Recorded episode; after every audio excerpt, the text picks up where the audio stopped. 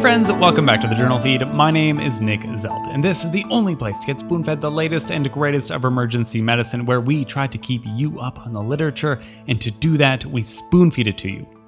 Now, this is just a reminder that if you are hearing this right now, then you are not a Journal Feed subscriber, and so you will not be receiving the full Journal Feed podcast, only getting a portion of the past week's articles. Don't worry, they're all good articles, but if you would like to get full access to both the podcast and the blog, then you'll have to become a member. All the details for that are at journal feed dot org, where remember, we never want money to be a barrier to better patient care. So if you have any trouble affording a subscription, just get in touch, we'll help you out. This is the audio version of the past week summaries, which this week were brought to you by Christian Gerholt, Christopher Thome, Rebecca White, Jason Lesnick, and Clay Smith. So let's start with the fourth article. Well, wish me luck on this title, it's not all English. Safety of pulmonary embolism, rule out criteria, findings from the Registrado Informatizado de la Enfermedad Tromboembólica Venosa, RIETE registry, out of the journal Academic Emergency Medicine. I'm so sorry for doing that.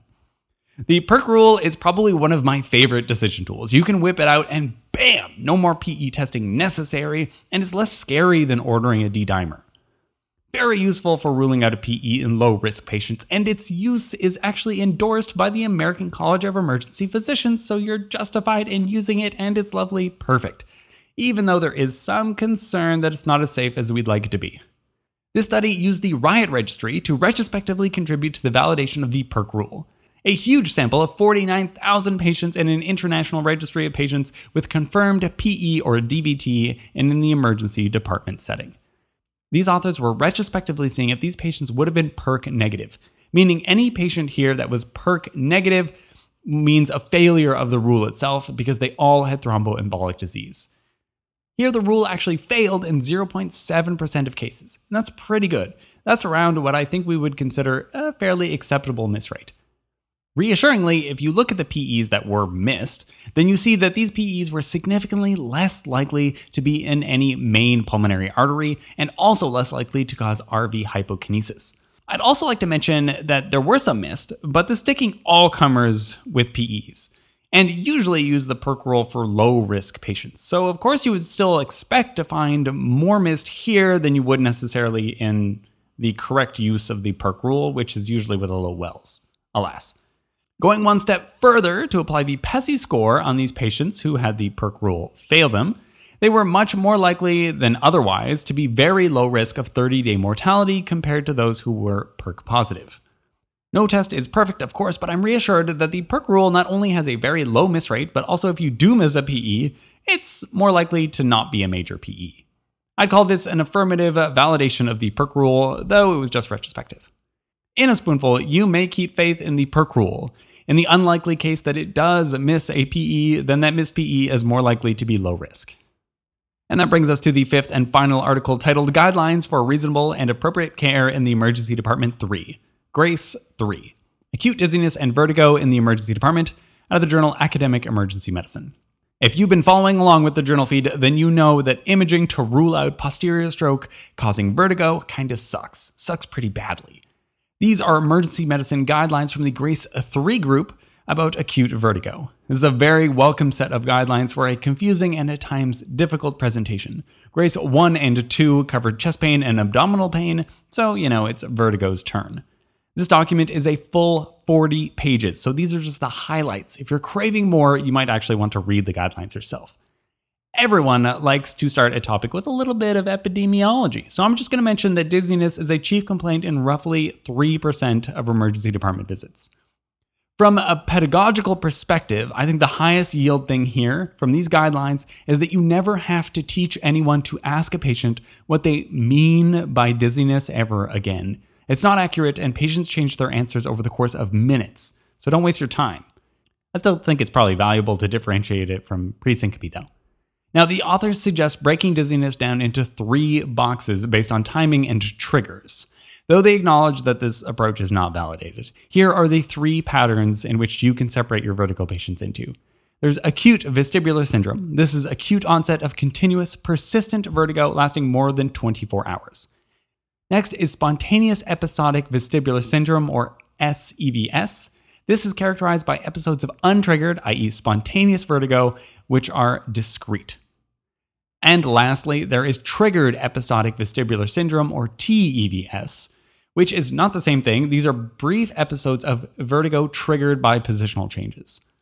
So those are the buckets that you'll try to separate all vertigo cases into. And the authors go on to make fifteen recommendations about the management of vertigo.